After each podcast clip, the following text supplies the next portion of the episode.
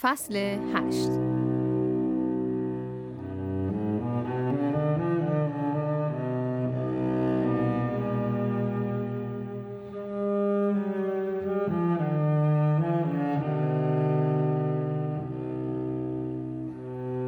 بچه های امه راهل چهار تا بودند و هر چهار تا پسر از شش هفت ساله بگیر تا سیزده چهارده ساله. مادرشان که امه باشد سر زای این پسر آخری رفته بود. تلف شدن مادر به پای فرزند تقریبا به رویدادی عادی بدل شده بود. قابله های محلی گاه در محل نبودند و اگر بودند دیر می رسیدند و اگر می رسیدند همیشه در کار خود موفق نبودند. و طبعا نوزادان بسیاری آمدنشان به بهای رفتن مادر تمام می شد. امه را اما زایمان های پی در پی و همه پسر زار و زرد و ضعیف ساخته بود که در دهه اول زندگی مشترکش ده پسر به دنیا آورده بود و شش تای آنها از دست رفته بودند. خب غم نابودی شش پسر خودش کوه را کاه می کند تا چه رسد به غم قحطی و غم نان و غم شوهری ساده و کم سر و زبان.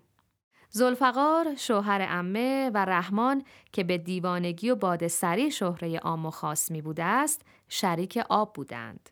یعنی که از یک تای آب که دوازده ساعت بوده است شش ساعت از این بوده است و شش ساعت از آن.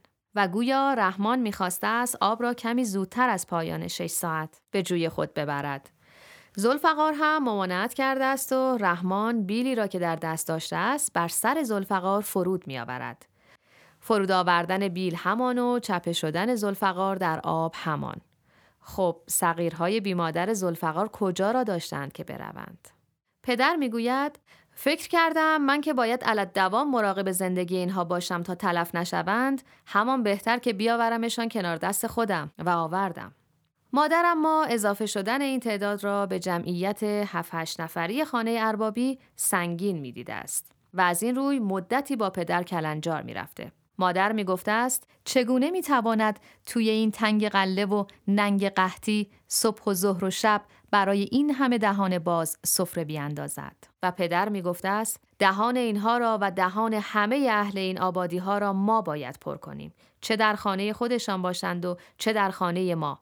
وانگهی این بچه ها فقط نمی‌خورند که کار هم می کنند و کمک حال ما هم خواهند بود. و مادر که مظلومانه می گفته است کمک حال شما شاید اما به من چگونه می‌خواهند کمک کنند؟ و از آن گذشته کمک کم ندارم. چیزی که کم دارم نان و نمک و ماش و عدس و سیر و پیاز و کشک و روغن و هزار قلم چیز دیگر است. و پدر پاسخ می‌داده است که اینها را هم که من فراهم می کنم وظیفه من است. و مادر مینالیده است. بله همینطور است. اما تا چشم باز می‌کنیم می‌بینیم عبای ناینی را به دوشتان انداخته اید و مادیون شیرخونی را سوار شده اید و رفته اید پانزده روز دیگر خبرتان از ترشیز می آید و 20 روز دیگر از باخرس. خب در تمام این روزها باز این منم که باید هم بردباری و آبروداری کنم هم از باغ و رمه و ملک خبر داشته باشم که کی آب از ماست کی گمار از ماست و کی باید تاک ها را ببریم. کی قوره بگیریم کی خرمن بکشیم کی پشم گوسفندها را برداریم و کی و پدر به میان حرف او میدویده است که یک جوری حرف می‌زنید که انگار من دائم و سفرم پیداست که گفتگوی پدر و مادر به سرانجامی نمی رسیده و باز این مادر بوده است که تسلیم سرنوشت خود می شده است و دست آخر سقیرهای ملا زلفقار به آمار سرپرستی او اضافه می شود.